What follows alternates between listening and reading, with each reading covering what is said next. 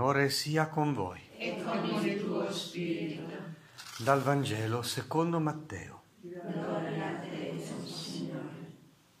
In quel tempo, entrato Gesù in Cafarno, gli venne incontro un centurione che lo scongiurava e diceva, Signore, il mio servo è in casa, a letto, paralizzato e soffre terribilmente.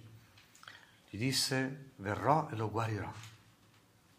Ma il centurione rispose, Signore, io non sono degno che tu entri sotto il mio tetto ma di soltanto una parola e il mio servo sarà guarito. Pur essendo anch'io un subalterno, ho dei soldati sotto di me e dico a uno va ed egli va, e un altro vieni ed egli viene. E al mio servo fa questo ed egli lo fa. Ascoltandolo Gesù si meravigliò e disse a quelli che lo seguivano, in verità io vi dico, in Israele non ho trovato nessuno con una fede così grande. Ora io vi dico che molti verranno dall'Oriente e dall'Occidente e siederanno a mensa con Abramo, Isacco e Giacobbe nel regno dei cieli. Parola del Signore.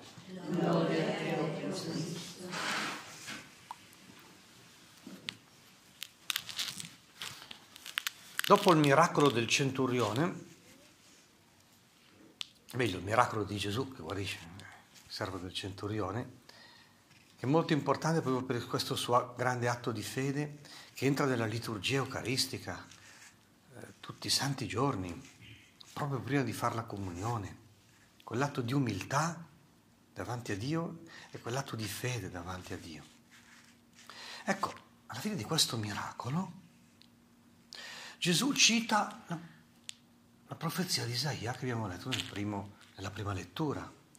Vi dico che molti verranno dall'Oriente e dall'Occidente e siederanno mensa con Abramo, Isacco, Giacobbe nel regno dei cieli. Tutta questa solennità. La pagina che iniziava appunto con alla fine dei giorni il monte del Tempio del Signore sarà saldo sulla cima dei monti, si innalzerà sopra i colli, affluiranno le genti, molti popoli, saliamo al monte del Signore. E la risonanza della Chiesa con il Salmo 121, un salmo graduale. Quale gioia quando mi dissero andremo alla casa del Signore, i nostri piedi sono fermi, e là salgono insieme le tribù, le tribù del Signore. E lì troviamo la pace. Perché questa solennità? Per capirla bisogna fare un paio di atti di, di umiltà esistenziale anche universale. L'atto è questo, quel desiderio che portiamo tutti dentro di salvezza e di pienezza, non lo possiamo adempiere da soli. E allora la domanda è che cosa dobbiamo attendere, chi dobbiamo attendere per questa, questo, perché si compia, si adempia questo desiderio di salvezza e di pienezza. Perché quando poi gli uomini, ecco anche l'atto più profondo che dobbiamo fare di umiltà, minimo di coscienza esistenziale ma anche storica, quando gli uomini hanno voluto fare una palingenesi, cioè hanno cercato di fare da soli una nuova creazione, hanno prodotto una grandissima, sempre una grandissima violenza. Hanno voluto purificare il mondo da ogni male, da ogni ingiustizia e riuscire bene per conto nostro invece che per conto di Dio. Sono venute fuori le ideologie e le guerre mondiali, perché è una cattiva idea. Ecco, lì si capisce un po' la grande solennità, il, l'orientamento del popolo di Dio che veramente istruisce anche il nuovo popolo di Dio, la Chiesa, e da lì dovrebbe istruire tutte le nazioni. Mettiamoci in cammino, facciamo una santa liturgia per, per riconoscere che solo Gesù è il Messia. I messianismi terreni sono solo fonte di violenza.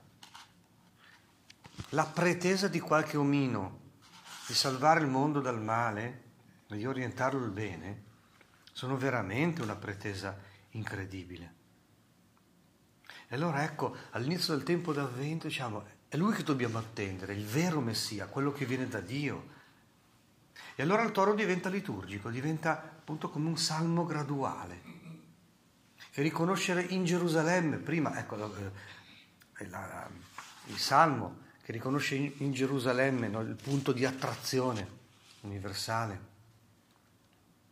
L'unica cosa che è bene celebrare, ecco, il Tempio, il luogo dove Dio dialoga con gli uomini, dove si rende presente per guarire e reindirizzare il desiderio, l'attesa degli uomini.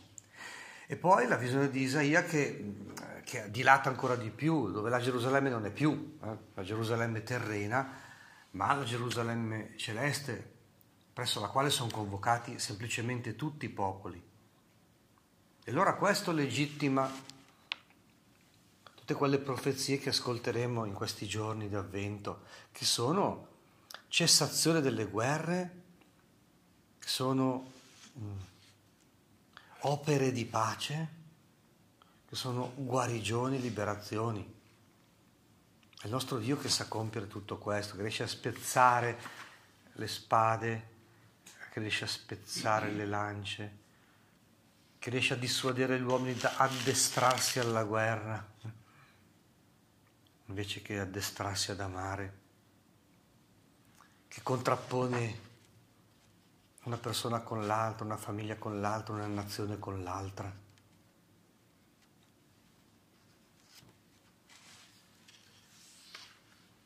Allora Signore aumenta la nostra fede, falla diventare come quella del, del centurione, che pur avendo potere agli occhi del mondo, un centurione romano per quel tempo, eh, una figura di potere, va da Gesù, si orienta verso Gesù confida veramente in Gesù. Perché dice, guarda, essendo io un uomo di potere lo so, io dico al mio servo va ed egli va.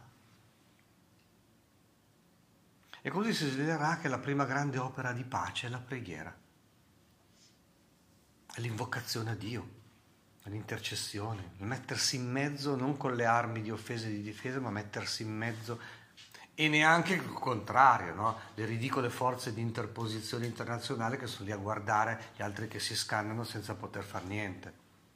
Mm? E se lo fanno si mettono a gettare bombe, autolegittimandosi. Ecco, no, non quello. La potenza della preghiera che scioglie i nodi dei cuori, i nodi delle relazioni, così. Però per questo bisogna fare come il centurione. Di tu soltanto una parola questo produrrà salvezza e liberazione.